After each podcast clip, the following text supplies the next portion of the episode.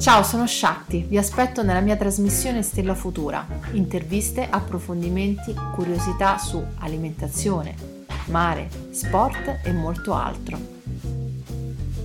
Ciao a tutti e ben arrivati nella trasmissione di Stella Futura. Oggi c'è un ospite eh, particolare, nel senso che faremo una trasmissione, mm, un'intervista telefonica e quindi Stella Futura si catapulterà a Firenze a Firenze ad incontrare un uh, musicista, nonché cantautore, ma anche produttore artistico. Allora, ho il piacere di avere con me eh, Gianfilippo Boni. Gianfilippo, mi senti? Intanto facciamo, cominciamo a fare le prove della direttissima. E buona serata. Ciao Gianfilippo, ben arrivato. Eh, sono molto contenta di, di, fare questa intervista con te per entrare un po' nel mondo della musica dal, da un punto di vista particolare, da un punto di vista del cantautore e, e del musicista, che è in qualche modo la, la, partenza della tua carriera, che poi è andata eh, ad evolversi diventando anche produttore artistico. Correggimi se sbaglio. No, no, stai dicendo giustissimo. Vedi, il cantautore è ormai una figura semi sconosciuta, sta scomparendo, siamo un po' come nel WWF ormai, capisci? Quindi diciamo sono molteplici i ruoli in cui dobbiamo in qualche modo barcamenarci per andare avanti.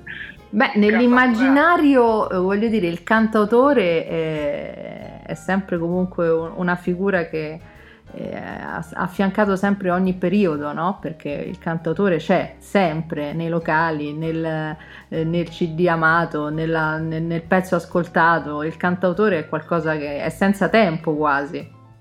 Sì, ecco appunto, è bello definirlo senza tempo perché effettivamente sì, negli anni 70 eh, c'è stata l'esplosione no, dei grandi cantautori, poi da lì la tradizione è continuata. Di fatto eh, siamo un po' dei personaggi che pongono un occhio particolare su certe vicende o intimiste oppure della quotidianità e questo chiaramente farà sì che ce ne siano sempre. Il problema è quanto vengono ascoltati, ecco, direi che questa è un po' la chiave. Beh, secondo te ad oggi eh, il cantautore viene ancora ascoltato? Allora, eh, viene ascoltato da un pubblico di una certa età, cioè quindi da un pubblico che andrà dai 35 fino chiaramente ai 70, no? Cioè, chiaramente, ma mh, invece da parte dei giovani, dei giovanissimi che ormai sono lanciati in altri generi musicali, eh, è molto meno ascoltato.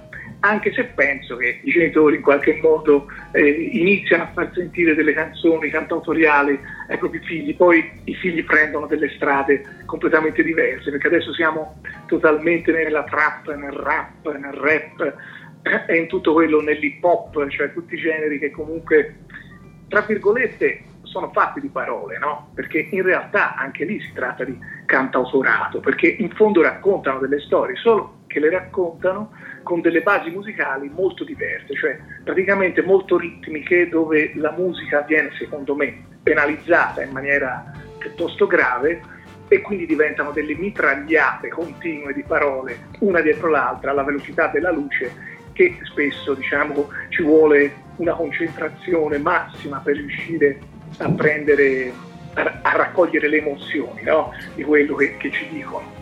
E, ed è cambiata molto insomma, la, la, la, la, musica cantautoriale in questi ultimi anni proprio perché ha virato su questo, su questo altro genere che è quello appunto dell'hip hop, del, del rap. E, um, quello che ti voglio dire è che a me manca veramente tanto la musica. Ecco, sento tanta ritmica, tante batterie, però mi manca veramente sentire un po' di melodia. Ecco, sono sincero. Beh, immagino. Eh, se volessimo in qualche modo, ehm, come dire, ehm, io ho definito prima il cantautore eh, secondo un immaginario, ma nella realtà il percorso professionale, perché poi voglio dire, tu sei un professionista della musica, fai questo e vivi di questo, eh, come lo si può definire? Cioè, mh, come si diventa cantautore? Guarda, io penso che un cantautore è una persona che ha urgenza di comunicare eh, delle sue delle sue sensazioni no? e quindi le vuole condividere anche con il resto delle persone. Quindi di fatto racconta delle storie, racconta delle storie magari che ha vissuto oppure racconta delle storie che parlano di altre persone, però di fatto le vuole condividere. Quindi scrivere una canzone, cioè un cantautore è uno che scrive sia la musica che le parole, che il testo, chiaramente è qualcosa che nasce da un'urgenza di voler comunicare un concetto e condividerlo con altre persone. E poi da e... qui a diventare, come dire, eh, competente a un testo di qualità, che cosa ci, secondo te, qual è l'iter? Cioè uno o ce l'ha dentro oppure ci sono delle tecniche o del, un percorso che permette... Beh, senti, Dimmi. Ti dico due, come la penso dopo tanti anni, diciamo, secondo me sono due le tecniche. La prima tecnica è vivere, cioè devi vivere, non puoi mh, permetterti di reprimere le emozioni, no? se tu non vivi non hai niente da raccontare. Io parto da questa, da questa ipotesi. E poi chiaramente però devi vedere film, devi leggere, eh, devi anche attingere da tutto quello che intorno ti può stimolare, no? quindi se leggi un bellissimo libro piuttosto che vedi un bel film e questo ti emoziona, poi tu in qualche modo riesci a, a, a tirare fuori questa emozione e a rendere la musica e parole. No? La cosa difficile è che lo devi fare in tre minuti e mezzo e quindi la difficoltà di scrivere una canzone è che devi essere estremamente eh, conciso e lo devi fare, devi rendere quell'immagine, quell'emozione in pochissimo tempo, con musica e con testo. Questo non è facile, devo essere onesto, perché si possono scrivere molte canzoni, ma farne venire di buone ti assicuro che è molto difficile. No, immagino, immagino, uno non si rende conto perché sai quando uno eh, sente il prodotto finito, quindi ne apprezza eh, la qualità oppure ne critica il, il, contenuto e finisce lì. Poi in realtà tutta la storia mh, mm, la, la, può sapere solo chi la produce, chi la scrive, quindi eh, è affascinante comunque. Ecco. Secondo me una canzone vince quando le altre persone hanno risentito la stessa emozione che hai provato tu quando l'hai scritta o perché l'hai scritta. E questo succede spesso, perché a me capita, insomma, ho scritto anche un ultimo pezzo in maniera folle durante il lockdown così in una notte e l'ho messo direttamente fuori così su internet e ho avuto 3.000, 3.000 persone che hanno scritto che, e questo chiaramente ti fa capire che avevo colpito nel segno in questo caso. No? Beh, a questo avevo... punto diciamo il titolo così chi ci sta ascoltando magari ti va ad ascoltare si intitola Pasqua 2020 perché l'ho scritta la notte di Pasqua del 2020 e l'ho fatta tutta da solo in studio di solito invece mi avvalgo di collaboratori, di musicisti, ma era tale l'urgenza no? di, di, di, far uscire questa emozione, diciamo, questa, questa malinconia, tra virgolette, che, che ho un po' saltato l'iter consueto e però questo ha fatto sì che fossi totalmente senza filtri e l'essere totalmente senza filtri ha il vantaggio che le persone lo sentono. Cioè puoi essere un intenditore di musica o puoi essere uno che non si intende di musica o che l'ascolta poco, ma il messaggio, se, se è vero, cioè se è sincero, arriva. E questo secondo me è lo scopo per cui io faccio il cantautore, cioè è, è per cui continuo a difendere questa categoria. Certo, quindi su YouTube Pasqua 2020 di Gianfilippo Boni? Sì, se la volete sentire parla, parla di, di, questo momento, insomma. E, tant'è che appunto anche un giornalista noto di Repubblica mi ha fatto un articolo perché ha sentito il brano e, e chiaramente si è sentito anche lui coinvolto, no? ha capito la, diciamo, la sincerità del brano. Bellissimo, allora non possiamo non andarlo a sentire, assolutamente.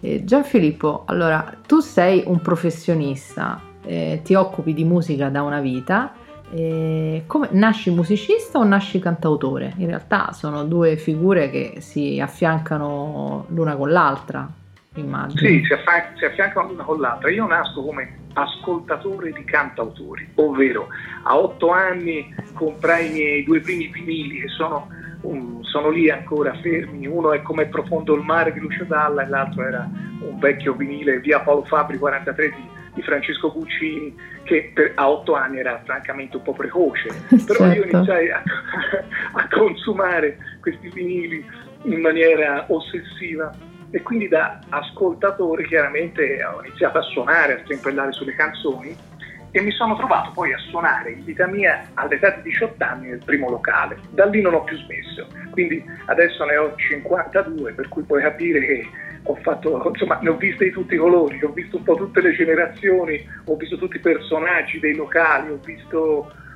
eh, la musica, insomma, l'ho, l'ho, l'ho vista in, da, in, tutti i colori e, e, ne ho viste di tutti i colori, ecco, devo dire. Beh, anche perché i più grandi comunque hanno iniziato suonando nei locali, quindi evidentemente è una gavetta in qualche modo che poi ti, eh, come dire, ti fa fare tanti, tante esperienze. Sì, sì, no, è, è, quello che un po' manca adesso, no? se devo essere sincero, perché mh, i talent che, che, tutte le persone insomma, guardano in tv eh, fanno sì che un ragazzo che magari è forte, no? che ha una bella voce, ha, insomma, si sa muovere bene, funziona, viene subito sbattuto no? una, su una ribalta enorme con un pubblico che, che, lo sta a guardare, però lui non ha fatto tutta l'esperienza nei locali dove devi cantare in faccia alle persone a, a un metro. E io a volte cantavo, persone mi mangiavano lo spaghetto davanti, cioè, capito? A, tipo a, a, un metro e mezzo. E, e lì, e, ed è molto più imbarazzante, capito? Che cantare davanti a una telecamera con milioni di persone che non guardi certo. e che non certo. vedi.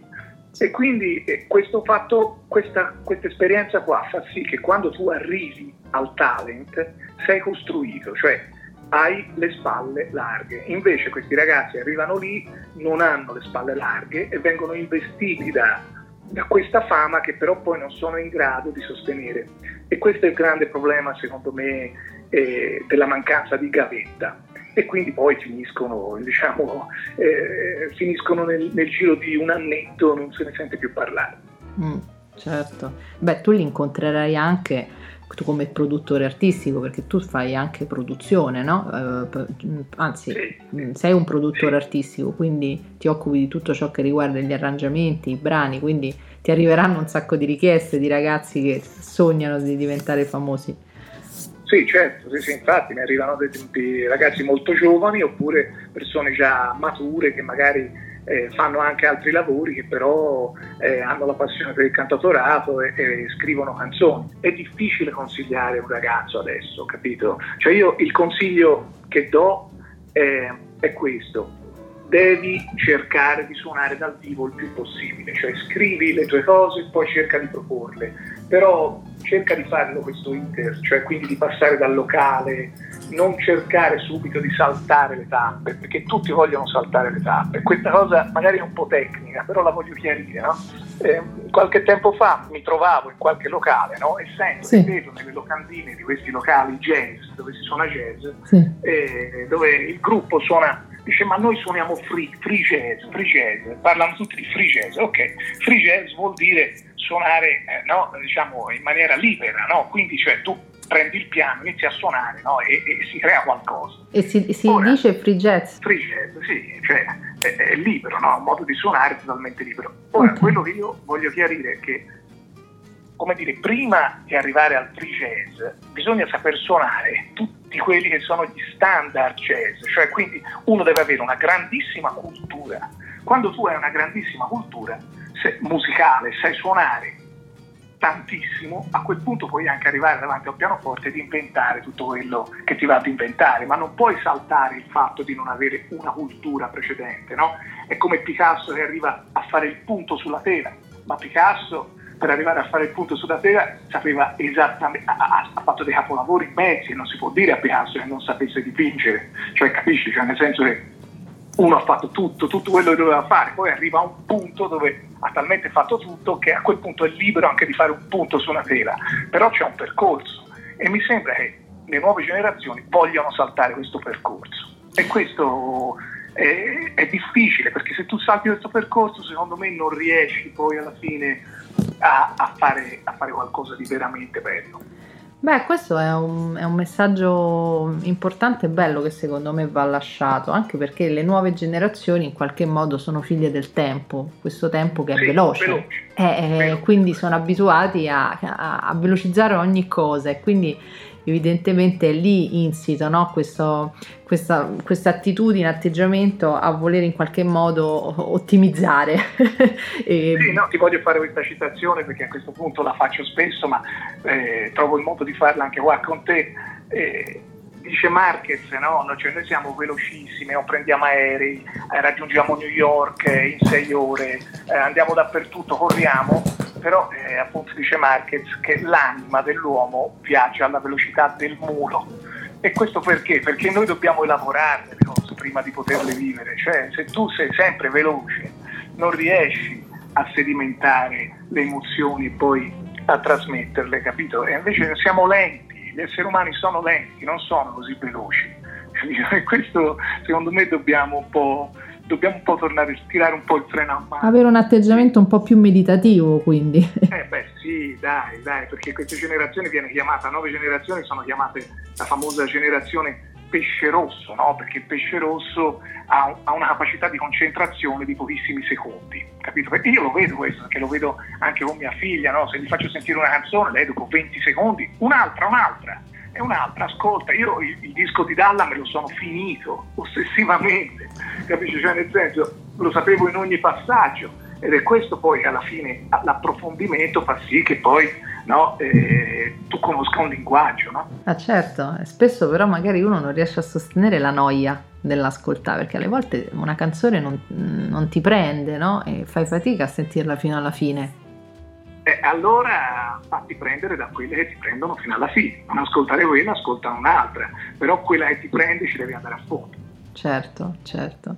Beh, tu ehm, hai ovviamente hai una visione e inciti alla competenza, perché questo, cioè chi vuole, eh, chi, chi vuole eh, donare quello che ha dentro in termini di musica, quindi di testi, di scrittura, deve avere più competenza possibile e quindi per poi avere la competenza giusta bisogna suonare, suonare, suonare, fare esercizio e sperimentare diverse, come dire, scelte musicali.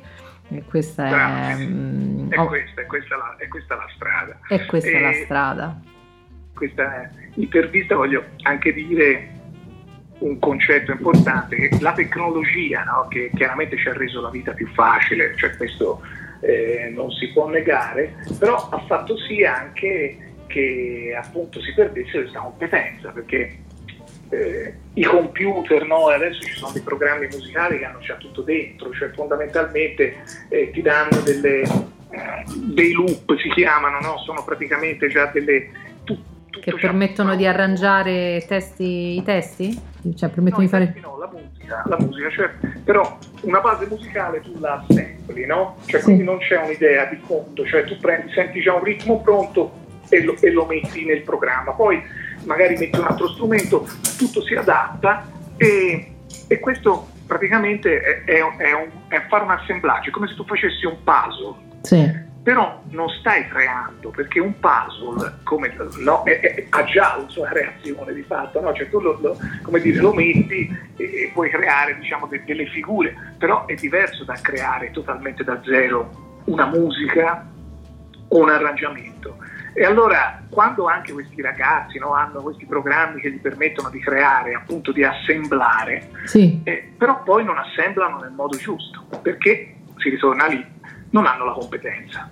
E allora cosa succede? Io sento degli sbarioni pazzeschi musicali in questi brani no, che vengono fatti. Poi che c'entra? Non voglio fare di un fascia, ci sono fior fiori di professioniste che lavorano in quel ramo lì, in quel genere musicale, però ti sto parlando proprio dei ragazzi alle prime anni, no? cioè chi, chi inizia, che vogliono saltare no? la conoscenza diciamo, delle, delle basi, no? e quindi è, è lì, e lì si creano delle cose capito? che chiaramente sono, sono amatoriali in tutto e per tutto, capito? Certo. E... Gian Filippo, facci entrare un po' nel, nel vivo degli arrangiamenti dei brani, cioè mh, mm, io mi sono sempre chiesta, un ragazzo scrive dei testi, vuole incidere, vuole avere il suo primo CD, bisogna fare, vengono da te come produttore artistico per fare in modo che il loro testo diventa musica, no? Da poter incidere. Allora, come, che cosa succede nel, negli studi di registrazione? Come avvengono gli arrangiamenti? Come ti... Eh, come lavori tu in questo senso per noi non addetti ai lavori? ci sono vari modi, però ti dico come lavoro io a questo punto. Sì. Allora il fatto è, è, questo, arriva da me un cantautore che ha scritto qualcosa, di solito l'ha scritto o piano e voce o chitarra e voce, no? Cioè ha scritto una canzone. Viene da me e, e dice adesso sta canzone potrebbe rimanere anche solo chitarra e voce, no? Però sarebbe forse un po', come dire, noiosetta, no? Perché alla fine diciamo, mancherebbe un po' di musica, poi ci sono delle canzoni bellissime chiaramente che funzionano anche unplugged, no? Quindi chitarra e voce, però se si deve pensare a un arrangiamento, a quel punto io inizio a sentire il brano, la prima cosa che analizzo è cosa mi vuoi dire in questo brano, in questo testo, cioè che emozione mi puoi comunicare, malinconia, gioia, non lo so, piuttosto allegria. E allora io inizio a pensare a come posso vestire questa canzone con le emozioni che lui vuole raccontare, no? e, e, per fare questo chiaramente è chiaro che se il pezzo è allegro, devo, devo, se lui vuole comunicare allegria, devo chiaramente mettere una batteria che abbia un certo ritmo, no? certi movimenti che la rendano diciamo, eh, più ascoltabile, no? più orecchiabile e tutto il resto. A quel punto ho un team di lavoro, cioè di musicisti professionisti molto bravi che, che hanno suonato un po' con tutti, insomma, con grandissimi artisti, e allora con loro mi confronto e iniziamo a, dire, a, a creare l'arrangiamento di questa canzone. Per cui io preferisco lavorare in team, cioè magari inizio io a buttare giù le prime cose, però poi chiedo la collaborazione miei, del mio team, perché alla fine quando si lavora in più persone si riesce anche a scambiare, no? e, e, da questo scambio nascono delle, delle magie. Mm, da soli a volte diciamo, c'è una sorta di, di, impoverimento alla lunga perché comunque fai sempre no, le cose che sai fare. No? certo, in qualche modo metti uno stile il rischio è quello di mettere uno stampo un po' troppo personale, forse. Brava, secondo me sì, e poi alla fine implodi no, in te stesso. Invece è bello come facevano negli anni 70. Negli anni 70 si chiudevano dentro uno studio, iniziavano a suonare come dei matti tutta la notte, no? E poi magari venivano delle idee pazzesche e, e i dischi più belli rimangono quelli, perché è proprio dall'interagire, dall'interazione delle, de, delle persone, de, delle loro personalità, de, dei gusti musicali, dell'ascoltare l'altro, no? ti, perché suonare alla fine è un linguaggio, no? io faccio una cosa, l'altro, l'altro, musicista mi ascolta e mi viene dietro no? e, e, mette del suo e quindi da qui poi si creano cinque teste, magari quattro teste che creano qualcosa che, che però è, è, fatto da più persone, quindi ha più stimoli, più creatività, insomma. È, e questo è un lavoro bello, ecco di questo, questo, sono molto contento come tipo di lavoro e che si riesce a fare sempre meno perché chiaramente i budget sono, certo. sono ormai ridicoli, ecco diciamo questo. Certo, io volevo ricordare i tuoi tre dischi perché tu hai inciso nel, a 24 anni cinema. Sì, sì hai... con la Phonic. Con la? Phonic Cetra, che era la RAI, l'etichetta della RAI, insomma, sì, quindi, quindi in qualche modo sei partito già alla grande.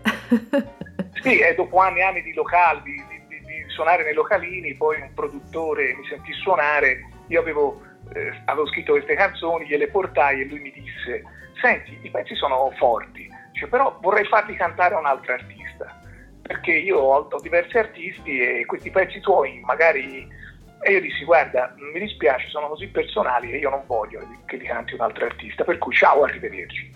Poi dopo quattro giorni lui mi richiamò e mi disse, va bene, dai, mm, li canti tu. E da lì iniziamo questa carriera a cercare la casa discografica, iniziare a investire soldi sul primo disco, ai tempi i dischi costavano delle cifre assurde, costavano 100 milioni, 150 milioni delle vecchie lire, adesso appunto sarebbero 100 mila euro, 150 mila e quindi diciamo c'era già una grande selezione, capisci? Perché certo. avendo questo costo così alto dovevi insomma in qualche modo avere un briciolino di talento affinché ti, ti selezionassero, no? Adesso chiaramente la tecnologia ha abbassato i costi in maniera pazzesca e quindi tutti di fatto eh, sono in grado addirittura di produrselo da soli un disco, no? Quindi anche questo vedi che cambiamento che è stato. No? E dopo e cinema, poi... Eh, scusa, non ti volevo interrompere. Dimmi. No, no, no, no. dopo cinema, dopo cinema appunto dopo otto anni è uscito con le zanzare, in questo caso per un'etichetta più piccola, e poi dopo 8-9 anni ancora, io faccio un disco ogni 8-9 anni, non so perché, perché probabilmente... Quindi è molto riflessivo e molto intimista il tuo, il tuo disco. sì, no, ma lo sai perché? Perché, come ti dicevo prima, per dire per raccontare qualcosa, secondo me bisogna vivere.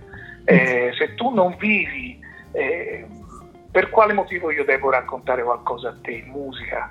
se non ho capito, come dire, assimilato un'emozione che ti voglio raccontare. Quindi alla fine mi ripeterei, no? cioè, sarei, farei lo stesso disco ogni anno.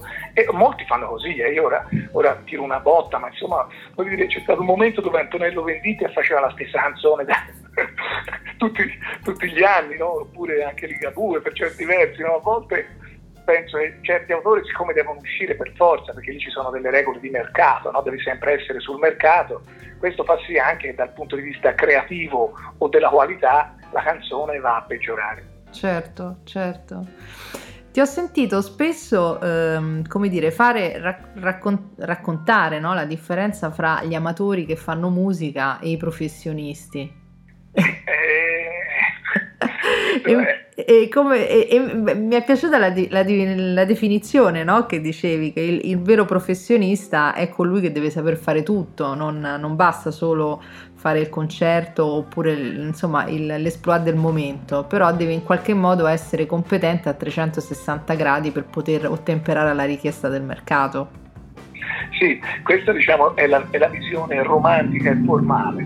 La, la visione invece diciamo, più realistica e terra-terra è quella che un musicista se vuole campare, campare vuol dire sopravvivere, di musica deve adattarsi. Cioè, quindi si può trovare a suonare eh, alla, alla, festa diciamo, eh, dell'unità, ora questa unità che non esiste più, io volevo dire la festa della frittella, ma insomma o comunque... Una sagra popolare. Ecco, una sagra popolare, oppure eh, appunto suonare anche nel palco più grosso, in teatro, cioè si deve praticamente adattare a fare tutto e non può essere snob perché altrimenti non, non sei in grado di sostenerti economicamente. Quindi devi essere in grado di fare fonico piuttosto che, che appunto il pianista e accompagnare altri musicisti dal vivo, piuttosto che fare i pezzi tuoi, piuttosto che fare intrattenimento. Io lavoro da, da diversi anni in una bellissima band eh, che, che, fa eventi che si chiama The Cool Vibes eh, Wedding Band in cui lavoriamo con inglesi, americani continuamente, poi ho un altro gruppo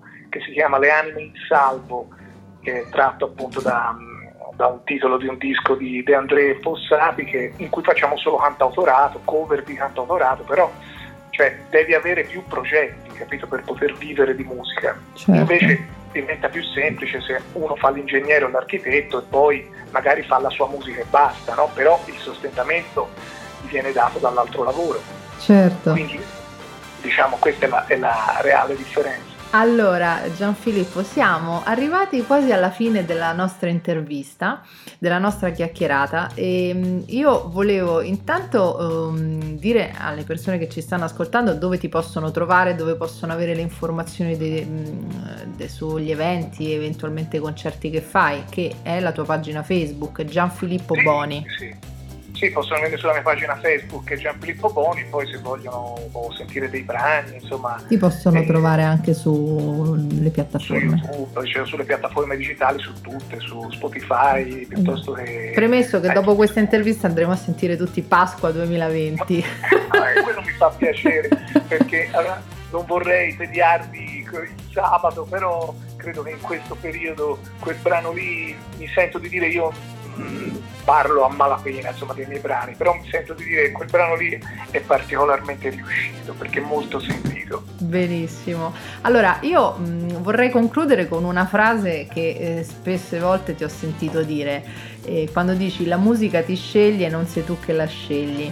Allora, vogliamo concludere con... Uh, con questa, con questa frase raccontando Gianfilippo Boni come è stato scelto dalla musica. Eh, è difficilissimo, ma sono stato scelto perché sai, quello è qualcosa che, che è interiore, no? Tu inizi a sentire una canzone e la canzone subito ti prende, cioè entra a far parte di te, quindi la inizi a sentire a nastro, come si suol dire, no? risenti la stessa cosa. Credo che, che un, un, regista o un attore magari viene, viene così illuminato da un film no? e, e a un certo punto cerca di andare in profondità. Quindi credo che sia qualcosa, già quando ero piccolissimo mia nonna mi racconta che c'erano questi mangiadischi con i 45 giri, ora sembro io un residuato bellico, no? perché si parla di anni e anni fa, però che io già capito, li sentivo in continuazione, cioè sentivo queste sigle di Topo Gigio addirittura no? continuamente, cioè, quindi è qualcosa che secondo me è innato, capito? Cioè, la musica ti sceglie ed è come una droga. A quel punto non puoi più scappare da lei, questo è il grande problema. Cioè tu puoi cercare di fuggire in tutti i modi, ma lei ti riaggancia sempre ed è anche fonte di grande sofferenza, non solo di grandi gioie.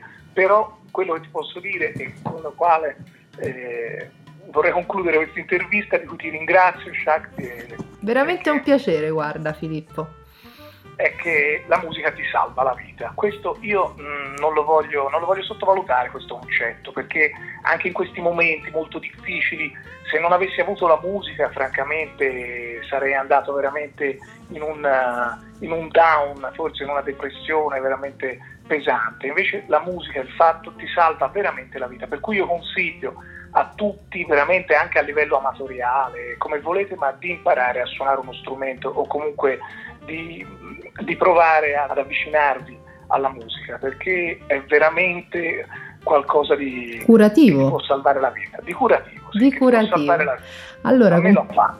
Bellissimo, allora intanto grazie e noi salutiamo Gianfilippo Boni da Firenze, questa è la prima intervista di Stella Futura eh, fuori Roma, quindi eh, come dire ci, ci espandiamo. E salutiamo e niente, aspettiamo di sentirti, di sentire qualche nuovo brano, di sentirti di nuovo in qualche concerto live e viva la musica! Veramente. Grazie mille, ciao, a presto. Ciao. Ciao.